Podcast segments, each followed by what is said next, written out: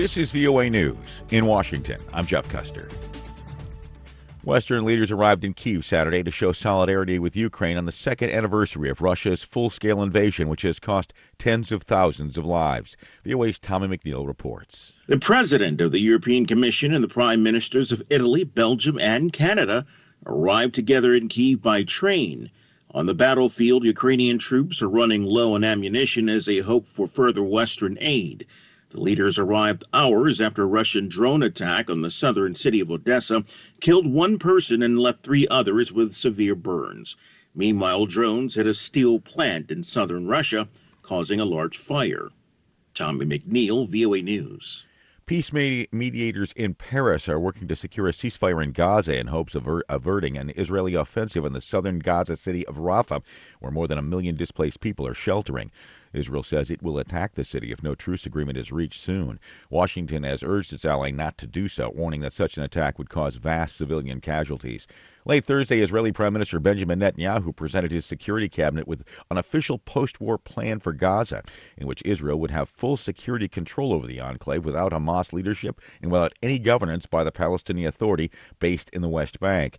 Speaking at the White House Friday, U.S. National Security spokesman John Kirby said the U.S. has been very clear about where it stands on those issues. We believe that whatever post conflict Gaza looks like, the Palestinian people have, should have a voice and a vote in what that looks like um, through a revitalized Palestinian Authority.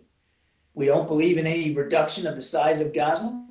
We don't believe, and will continue to uh, to be very vocal about the fact that we don't want to see any forcible displacement uh, of Palestinians outside Gaza. This is VOA News. U.S. President Joe Biden announced 500 new sanctions on Russia, which he said would target Russia's war machine and will also target individuals involved in the imprisonment and death of prominent Russian opposition leader Alexei Navalny last week. VOA's senior diplomatic correspondent Cindy Saine reports. During a visit to Argentina, Secretary of State Antony Blinken answered a question from Voice of America, saying he believes sanctions will have a long term impact on Russia's ability to modernize its economy, military, and energy sector.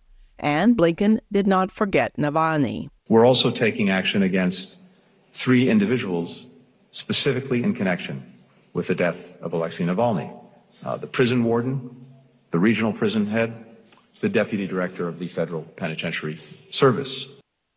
In Moscow, Putin took part in a Defender of the Fatherland Day patriotic ceremony and hailed what he termed the authentic heroes fighting in Ukraine.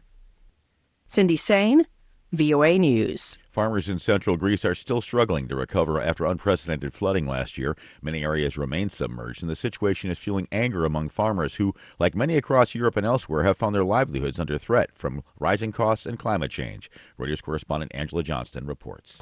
These fruitless almond trees belong to farmer Babis Evangelinos.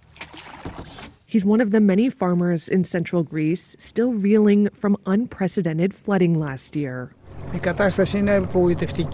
The situation is disappointing, he says. I could never have imagined I would have to board a boat to get to see my land. His small plot is on the Thessaly Plain, a key breadbasket in Greece.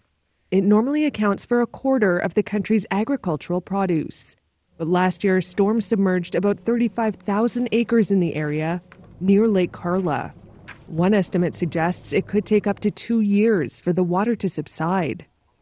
That's Reuters correspondent Angela Johnston reporting.